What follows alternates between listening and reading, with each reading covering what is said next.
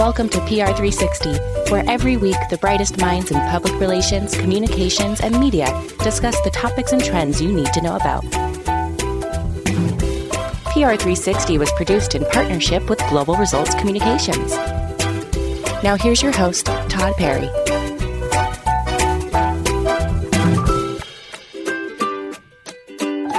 Welcome back to PR360. My guest today is Shelby Janner, a chief publicity officer at Zilker Media, and who's passionate about helping thought leaders and brands share their stories. As an accomplished PR professional, Shelby has overseen dozens of publicity campaigns, including 3 New York Times best-selling books and the national best-selling series Chicken Soup for the Soul, directing local and regional publicity for 10 series titles a year. Shelby, is there anything I've missed? No. It's crazy when whenever you hear it kind of like all out like that, to kind of look back. But yeah, I've been in PR for like 11 years now, which is insane. And I absolutely love it. I still love it. I'm still going. And so I'm happy to be here today. Oh, great. You know, it's funny just reading your introduction. You're talking about directing local and regional publicity for the Chicken Soup series. Do they really put out 10 a year?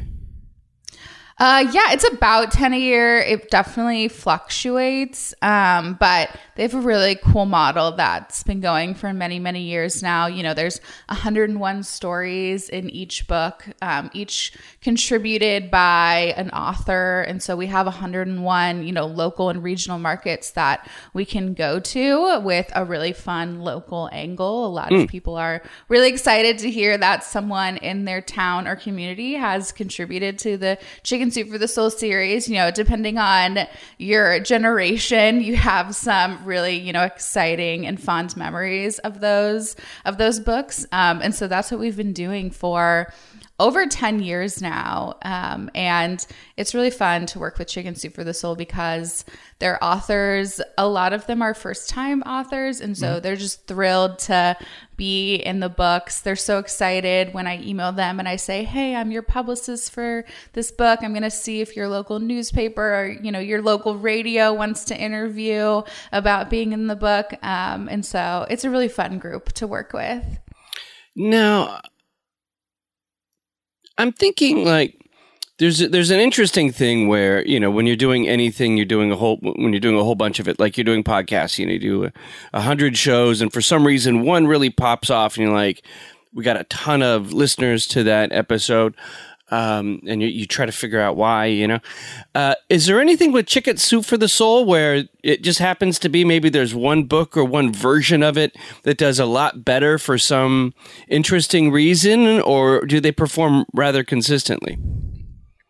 Yeah, I'm not super involved in the publishing side, but I do know that their books about angels and miracles do really well. So they usually have one of those every few years. They also always have books around funny dog or cat stories. Every couple of years, they'll do some of those, and then they will partner with, I think they partner with the American Humane Society. I think that's been an ongoing partnership. Some of the royalties going towards that organization. So they definitely have different books that they bring back that do really well, but they'll mix it up. The editor, Amy Newmark, is really passionate about kind of life lessons that come up over and over again in the books. Mm-hmm. And so, recently we just did a book on getting outside your comfort zone. And so I think having really tangible advice out of these feel good stories is another theme that they've had over the past few years. I think that's very true. I think when I do this podcast and it's effective is when I have a guest that gives specific details about, personal branding, here's how we do it, or that doesn't talk about things in a general way, but gives something that there's a real benefit to the listener.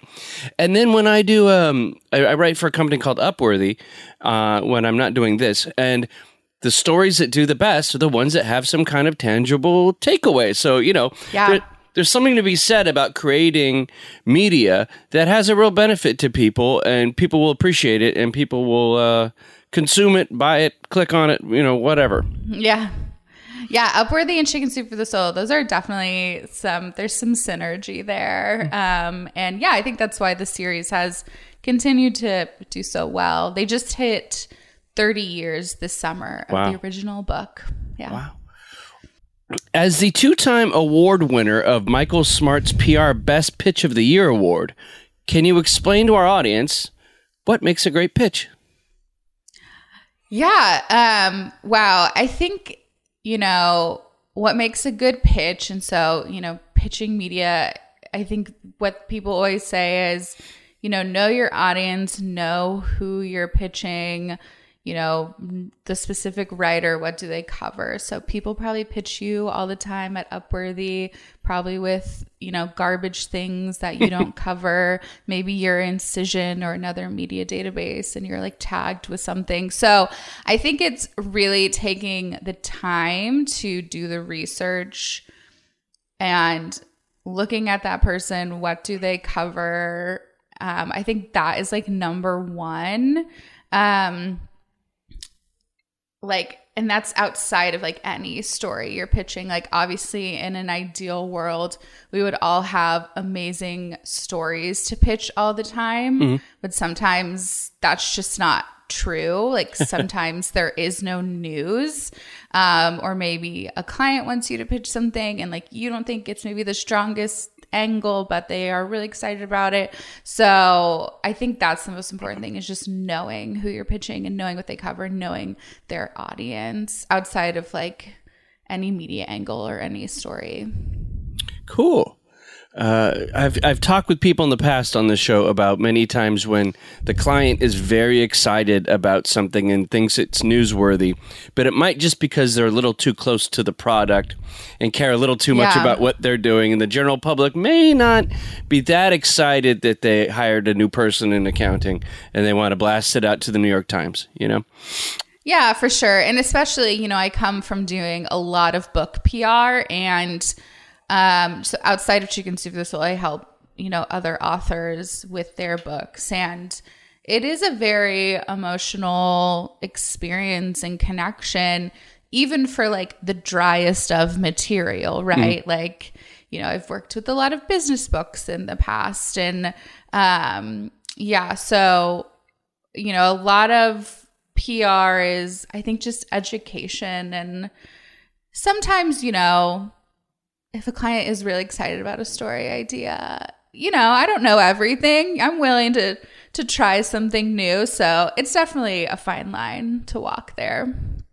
Yeah. So you mentioned that you've done PR for a bunch of like best-selling books and stuff.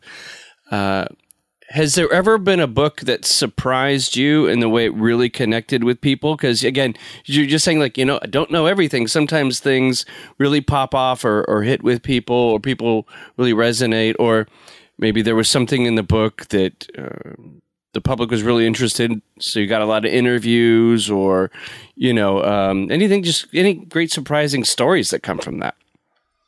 Yeah, I'll talk about a book that I worked on probably like 7 or 8 years ago at this point, but it was a book about business jargon, and it was illustrated, and it was kind of more of like a novelty book. Like, it was very short, but that one did so well just because I think everyone in the corporate world is, you know, no matter what industry you're in, you like make fun of the terrible jargon in your industry. And so it was like it was supposed to be like an illustrated, like dictionary almost. And the author, his name, is James Sudakow, and I haven't talked to him in years now. I should email him. But he was actually like a consultant. So like, it did work for him. He would, you know, kind of talk about, you know, let's just have like plain language and how to like communicate better at work. But the book itself was very funny and had very funny illustrations. So that was a book that when I first got, I was like, I'm not, you know, so sure about this, but it did really well. And it was one of those topics that we could keep pitching for like years after the book came out. Oh, that's great. It's one of those things where somebody tapped into something everyone is thinking, but no one's saying out loud, and they wrote a book about it, right? Right. Yeah. At Zilker Media, I guess you guys are working, you have a new podcast guest program that you're running, or way to help people get booked onto shows.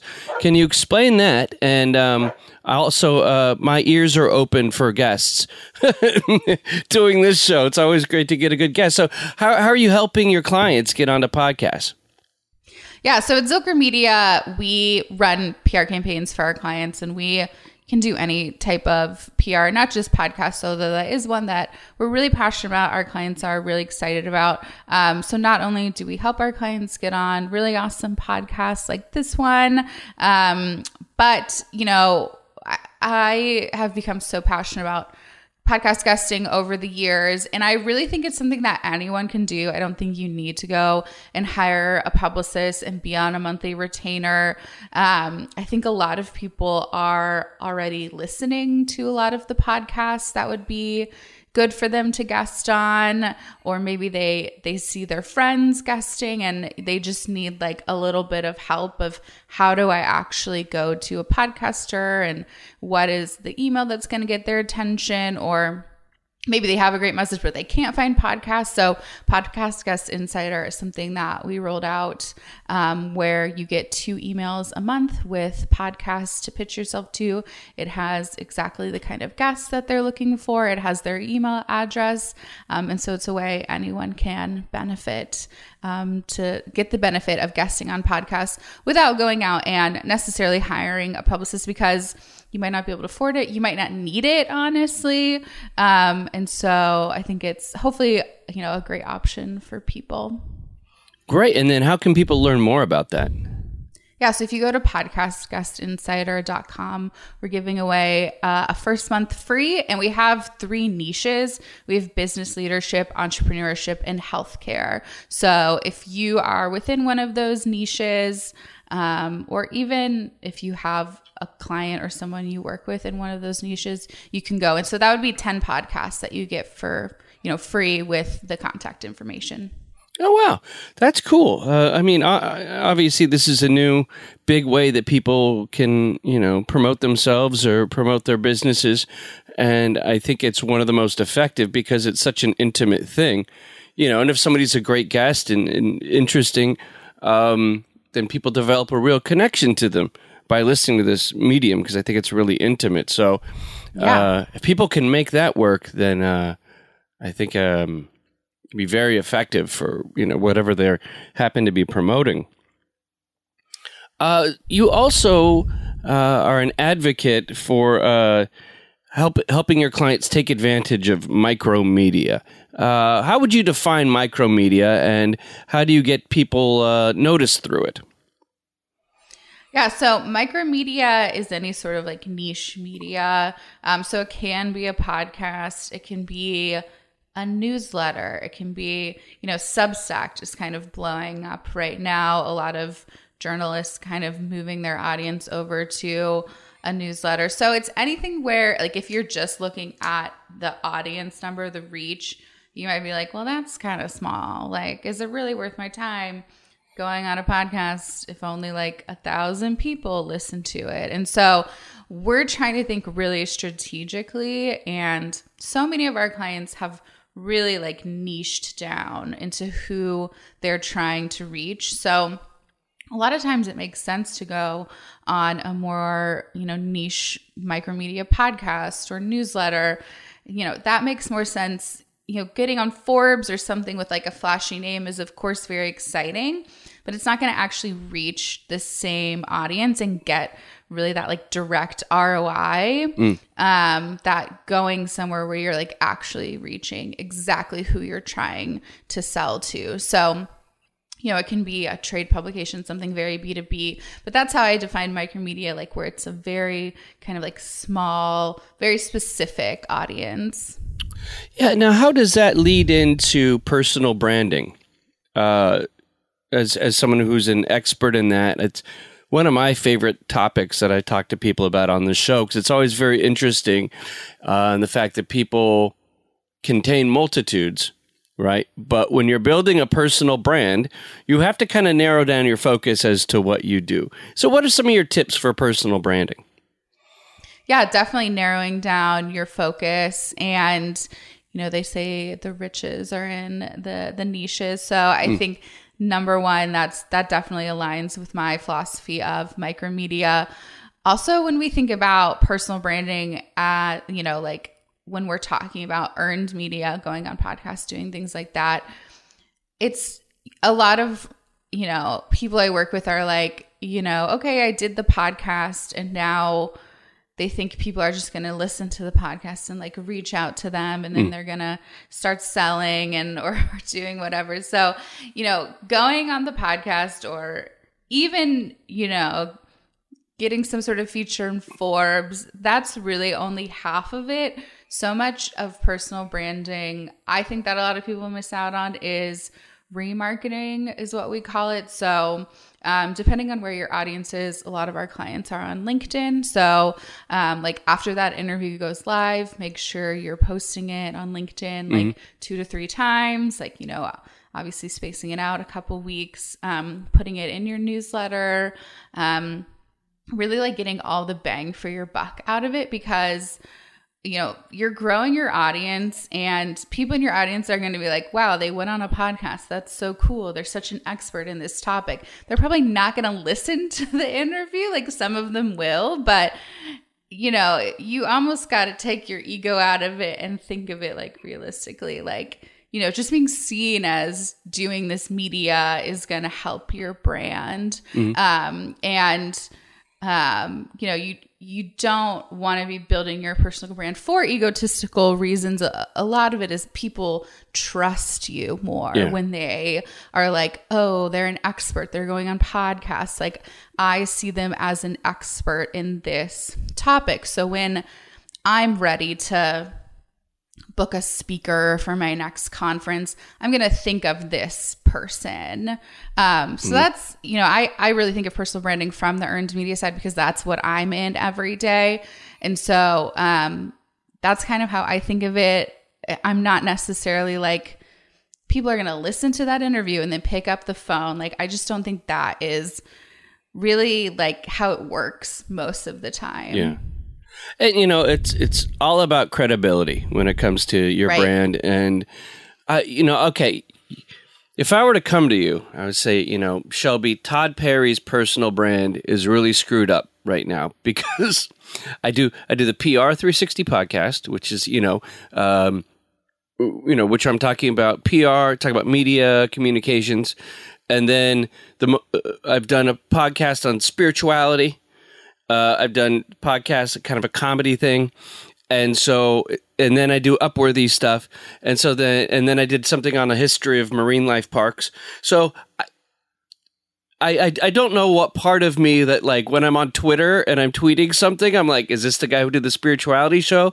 Is this the PR guy? Is this the guy who did the thing on LA historical landmarks? So I don't know. And I'm like, would I be more successful in life if I just stuck to one thing, or, you know? Yeah, I mean, I think, like you said, people contain multitudes. And so you can have your personal brand being someone who is interested in a lot of different things. It sounds like, you know, one of the through lines is that you are a podcaster and a journalist who is interested in these sorts of topics. And so, you know, what would usually happen is our team would like sit down for a brainstorm and come up with like a tagline and mission statement that kind of marries these things together. But, you know, I definitely think like the topics that you talk about, that doesn't have to like define your personal brand. It's a little bit bigger than that. It's more about your like philosophies in life and maybe your goals. Like, what is your goal with these projects that you've been working on? So that's how I think of it. And that's too, I mean, that's what's great about having a personal brand. Like if you had branded yourself about only under that podcast about LA's historical landmarks, then it would be really hard to do something else outside of that. You'd be like starting from zero. Right. That's good. See, that's why people come to you. That was good. I just learned more in that 45 seconds, and you're going to help me make sense out of my life, Shelby. Happy to do so. Let's see here. One last question. You've also done a whole bunch of work maybe earlier in your career on social media. And I find that whenever I talk to people who do a lot of work in social media, a lot of what works is counterintuitive in many ways to what somebody looking at it from the outside might believe. As someone with a background in social media campaigns, what's one thing that people tend to get wrong who don't understand how social media works? Yeah, I think one of the biggest things is, you know, what worked a year ago or even 6 months ago might not work now. Things are always changing. Algorithms are always changing. So I think that can be tough. I think another really thing that's hard for people is they think they need to be everywhere. They think they need to be on Twitter, Instagram, Facebook, LinkedIn. Oh, I need to be on TikTok. I need to be on Threads. But that's not really the case. And that's really hard to do well. I mean, people who are on all of those platforms employ like an army of content creators. Like they're not hiring someone off of Fiverr to run all of those channels. I mean, that's one thing. I think people don't understand how much money it costs to like be on all of those channels and do it well. But that's, you know, kind of a separate rant. So I think, again, you really need to think about where your audience is and choose like one platform and do it really well before you add in a second one. And for a lot of people right now, it's LinkedIn. And that's another example of a platform changing because you're like, LinkedIn is dumb. Like, and it kind of was like a few years ago, but I love LinkedIn now. I think it's like so fun. I think everyone is, it's very like wholesome. Like everyone is just posting about like a cool thing they did at work. And like, yeah, I want to give kudos to my friend. I don't maybe even know what she does at work a lot of the time. So that's cool to see. I think there are definitely some like cheesy LinkedIn influencers, but again, they're on there paying for someone to do that content or spending all the time to do that content themselves because it is working for them. So yeah. I would definitely say give LinkedIn another look. If anyone listening is like, LinkedIn, oh, what? That's stupid. Like, go take a look at it. It's definitely changed. And it can be fun. It reminds me of like the early days of Facebook where everyone was just posting and liking, and there wasn't a lot of like trying to like, I don't know, look cool or post a really fancy graphic. What works really well on LinkedIn is like long form posts, just like text only posts, which is wild and also very counterintuitive. You know, I was talking to somebody, I forget which guest on this show, and those long form posts that are kind of broken up by each sentence, the guy jokingly called it broetry, that it was that's like pretty funny. Tech bros like that, and they called it broetry, and I can't get that out of my mind. But anyway, Shelby Janner, it's been such a pleasure having you on PR360. And speaking of LinkedIn, where can people find you on LinkedIn? Yes, I am on LinkedIn, Shelby Janner. That's Janner with a J, Janner. Come find me. I post about mostly PR and earned media. I post a lot about the really cool things that we're doing at social media, or that we're doing at Zilker Media. I guess like the cool like media our clients are getting, that my awesome team of publicists is getting for our clients. But I'm over there, and I would love to say hi. Great. And podcast guest. Oh, my handwriting is terrible. Podcastguestinsider.com for people who would like to get booked on some shows like this one. Yep, for sure. Podcastguestinsider.com. Okay. Thank you so much, Shelby. Thank you. PR360 was produced by Todd Perry in partnership with Global Results Communications. Be sure to subscribe to the show and leave a review wherever you get podcasts. Follow GRC on all socials at Global Results. Follow Todd on Twitter at Todd A. Perry. That's Todd with 1D. Talk to you next week.